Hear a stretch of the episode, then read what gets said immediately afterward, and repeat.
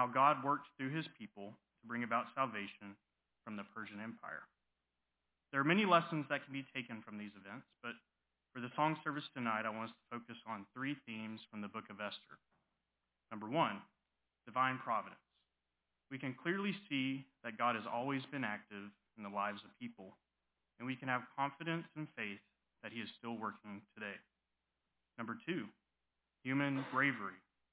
When Esther acted in bravery, God granted her favor, and her courage saved countless lives. We should consider in our own lives where God has placed us and where he is asking us to stand for him with courage and bravery. Number three, foreshadowing of the gospel. In Esther, we see a providential rescuing of God's people from the threat of death. What is that if not a message of the gospel? From death to life, from condemnation to salvation. Jesus became our sacrifice so we can receive salvation from sin and death.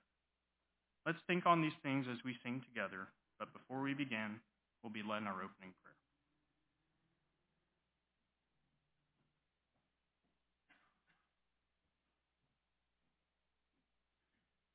Please bow. Great God in heaven, we are humbled to speak with you, the the creator of all mankind and and giver of life. And and we see you in in your word and we are are made to believe because we are uh, because of the evidence and, and the miracles and and how tightly knit your your word is from chapter one to to Revelation. We're we're amazed every time we open your book. Help us to read it with wisdom and to, and for our faith to grow. Father, thank you for this church, for the relationships that we have made here and that will always be. And help us to work on these relationships and be long-suffering toward one another and and help each other. Father, we pray that our relationship with your Son would be one of humility and service and and that we will mimic uh, his relationship with you and and knowing that you uh, you loved him and and and he often went to you uh, daily and you provided for him and and gave him all his needs and he was totally dependent and we want to be that way to you and, and to our Savior. Please bless our songs this evening and and help our our thoughts of of the lessons of this uh, great book of Esther to permeate our hearts and help us to uh, to live it out in our lives. In Jesus' name, amen.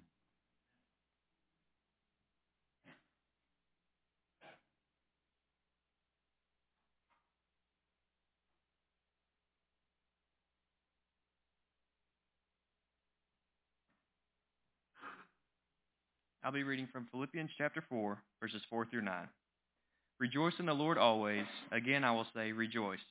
Let your gentleness be known to all men. The Lord is at hand. Be anxious for nothing, but in everything by prayer and supplication with thanksgiving let your requests be made known to God. And the peace of God, which surpasses all understanding, will guard your hearts and minds through Christ Jesus. Finally, brethren, whatever things are true, whatever things are noble, whatever things are just, whatever things are pure, whatever things are lovely, whatever things are of good report, if there is any virtue, and if there is anything praiseworthy, meditate on these things. The things which you learned and received and heard and saw in me, these do, and the God of peace will be with you.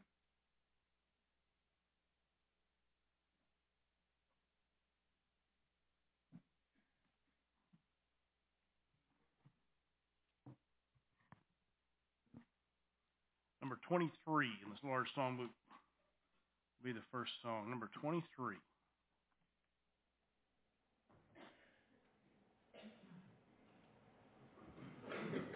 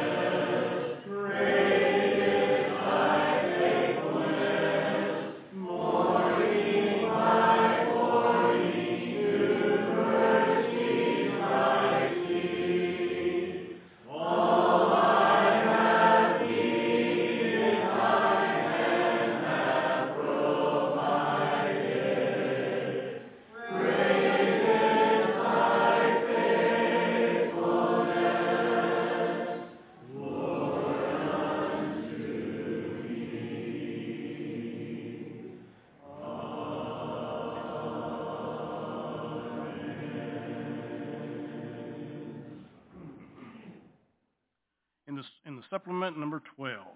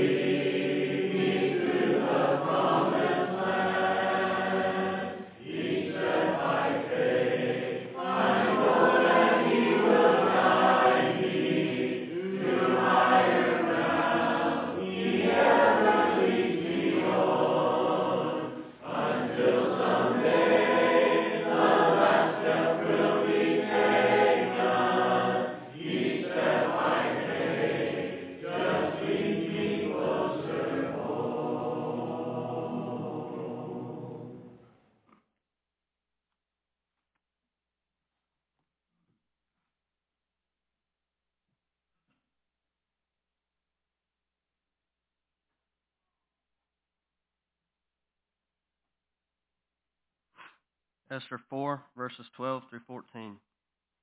And they told Mordecai what Esther had said.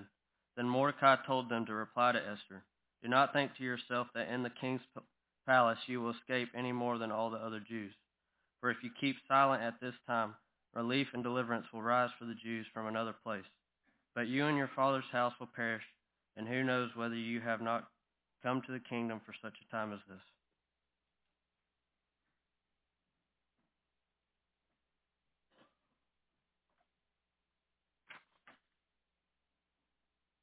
My first song this evening will be number 22 in your supplement.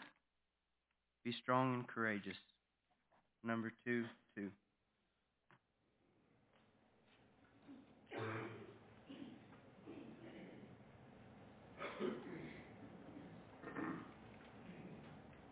Be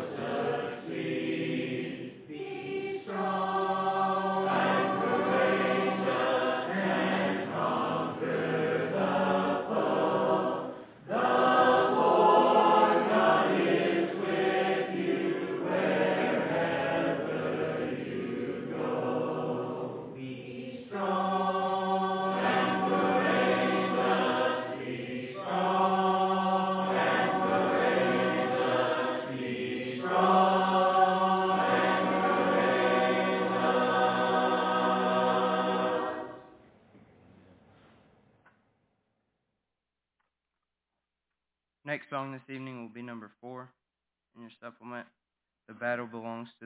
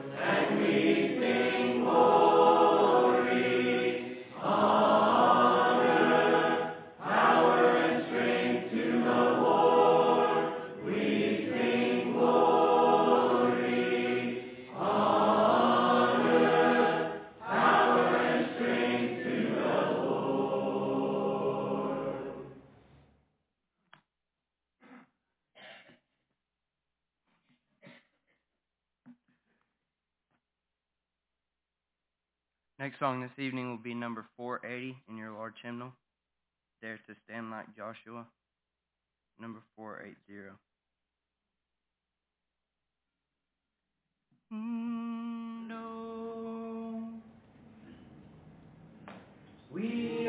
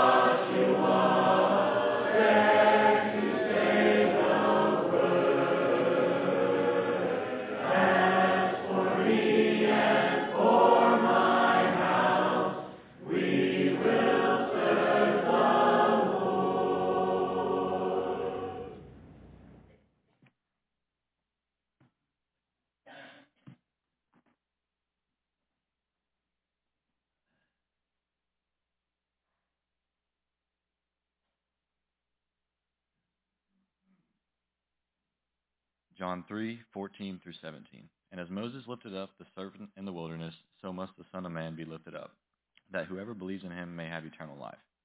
For God so loved the world that he gave his one and only begotten Son, that whoever believes in him should not perish but have eternal life. For God did not send his Son into the world to condemn the world, but in order to save the world that might be saved through him.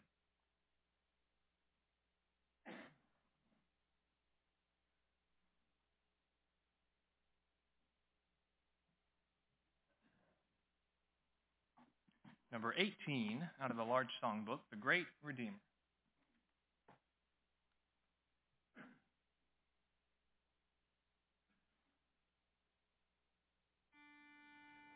Do.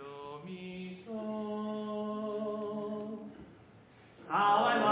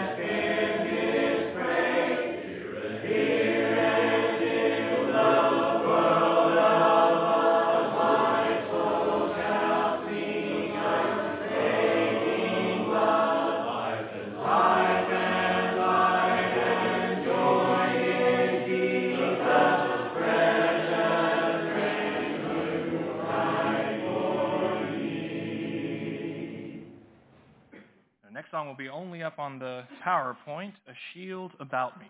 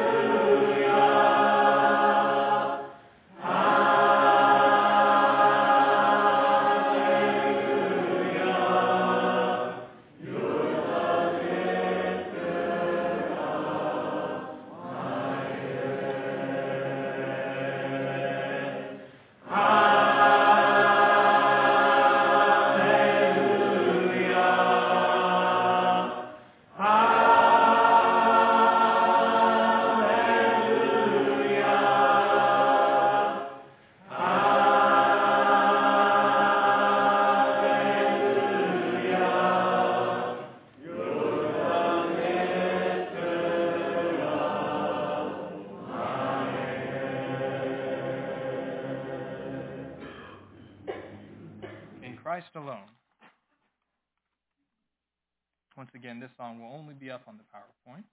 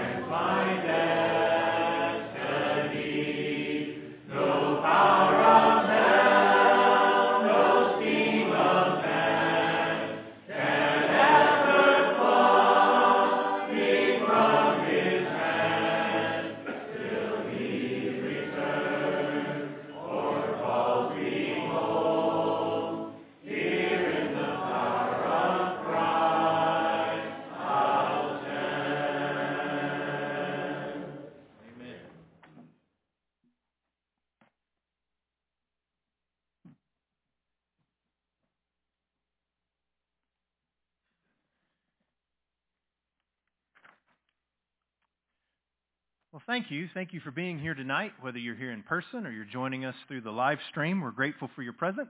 And we do have some who are visiting with us tonight. We're especially grateful that you've chosen to come our way this evening. I want to thank Wade for putting this service together. He's done such a good job with that and caused us to think through the, the words that we have sung. I want to thank all those who've participated in leading us in worship so ably. And of course, our, our prayer and our hope in all things is that God is pleased with our worship, that it's gone up to him as a sweet smelling aroma, and that we have uh, stirred one another up to love and good works. Uh, it stirred me up tonight, and I hope it has you as well. Uh, if you have your Bible with you, would you take it out, please, and turn to Philemon, the book of Philemon. Uh, in the back class, as Wade said, on uh, for the high schoolers, they're studying from the book of Esther. Uh, in the adult class here in the auditorium on Wednesday nights, we've been studying out of the book of Philemon. And interesting enough, both of those books are, are books that deal a great deal with God's providence, his working. And so if you want to turn to Philemon, um, verse 15 uh, and 16, we'll read those here in just a moment. As we have sung about tonight, pro, uh, providence is a term that's most often used. Um, some people use it in a slightly different way, but but most often it is used to refer to the working of God in everyday life.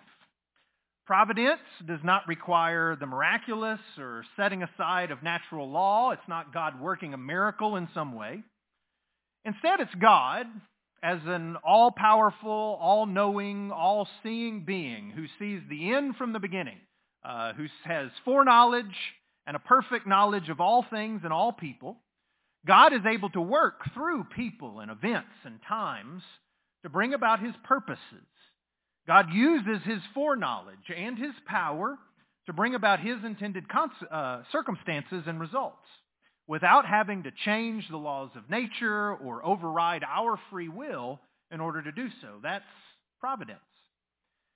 How do I know what God did or didn't do by his providence? Well, I don't know in specific situations, at least not exactly.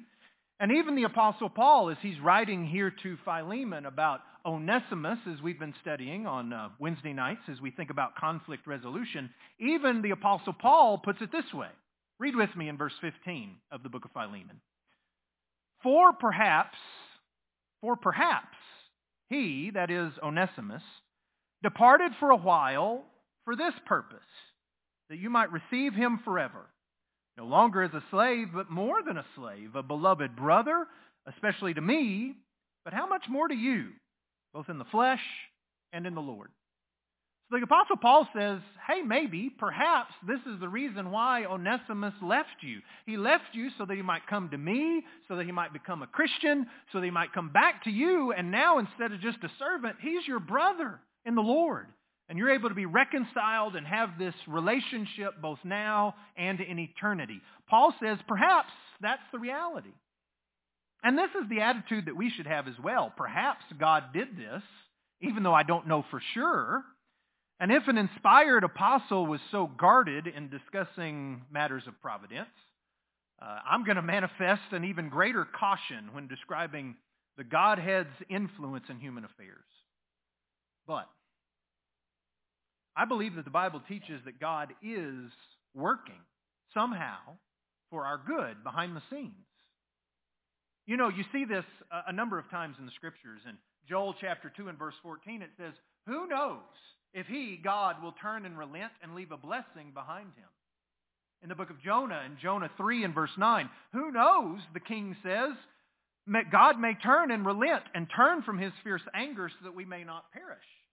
Now, these specifically are matters of God's judgment and his impending judgment. Perhaps God will do this. Who knows whether God might do this or that? But I believe it's the proper perspective of faith in God's action without presuming to know what he will do or what he has done. Which brings us to the text for our singing tonight. Turn over to Esther 4, and this will be the last verse, and we'll make some application as we extend the Lord's invitation tonight. So the book of Esther, chapter 4.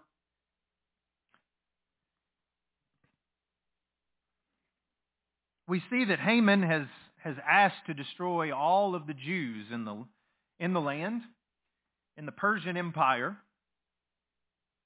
And Mordecai, the cousin of Esther, comes to her. And as we read a moment ago, let's, let's read what happens.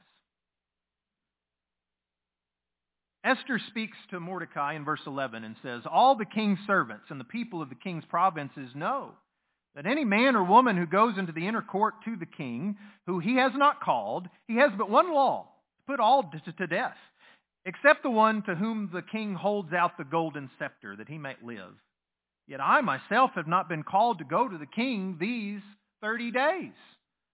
Esther says, look, I can't go to the king and ask anything of him because he hadn't called me. And the rule, yes, there's an exception, but the rule is anybody who call, comes unsummoned is going to be killed.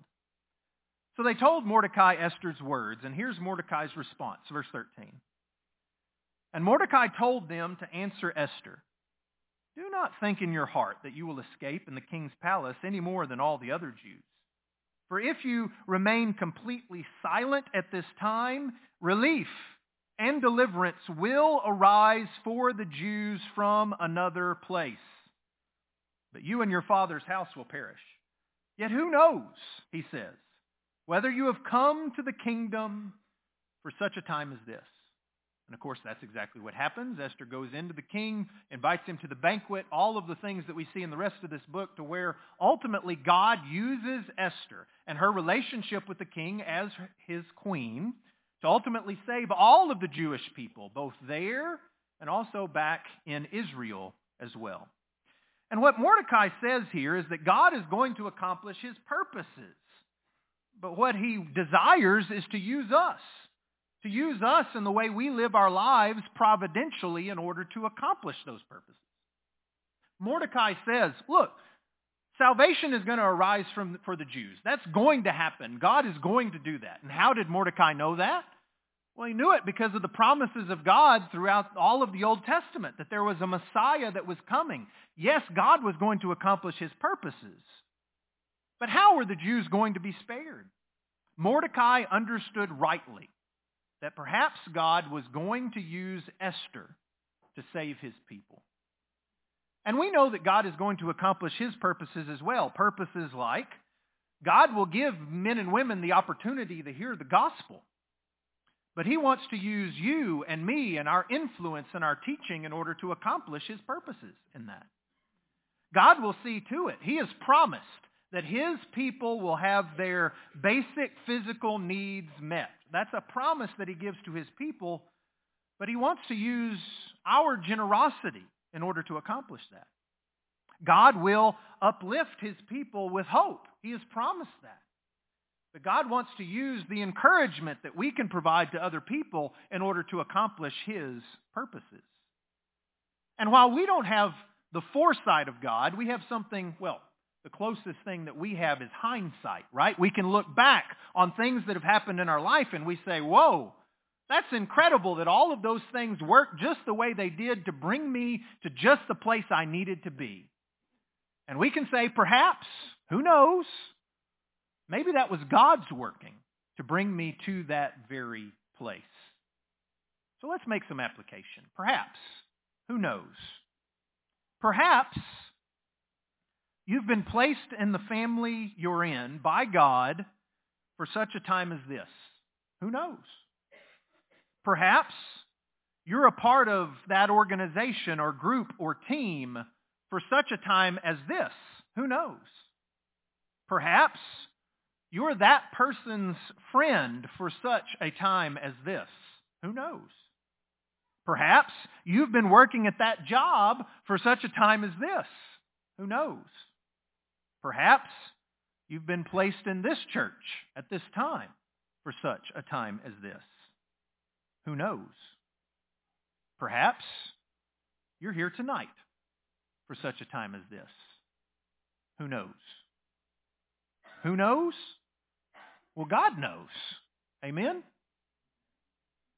And he has been working Wade laid this out so beautifully for us.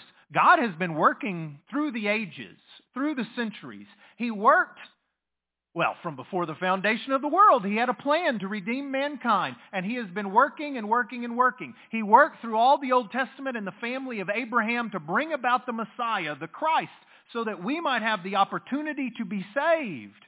And he worked through the inspired apostles and prophets and others who preached that gospel and received this inspired message from the Holy Spirit so that we might know and understand what it is we must do in order to be saved. God has worked and is working. But he is not just working in that general sense to bring about the opportunity for salvation. I believe that God has been working providentially in your life to bring you to the place where you might know him, where you might work for him, and where you might accomplish his purposes by doing his will. So if you're here this evening and you have something you know that you need to do to make your life right with God, will you do it now? And can we help you in whatever way we may while together we stand and while we sing?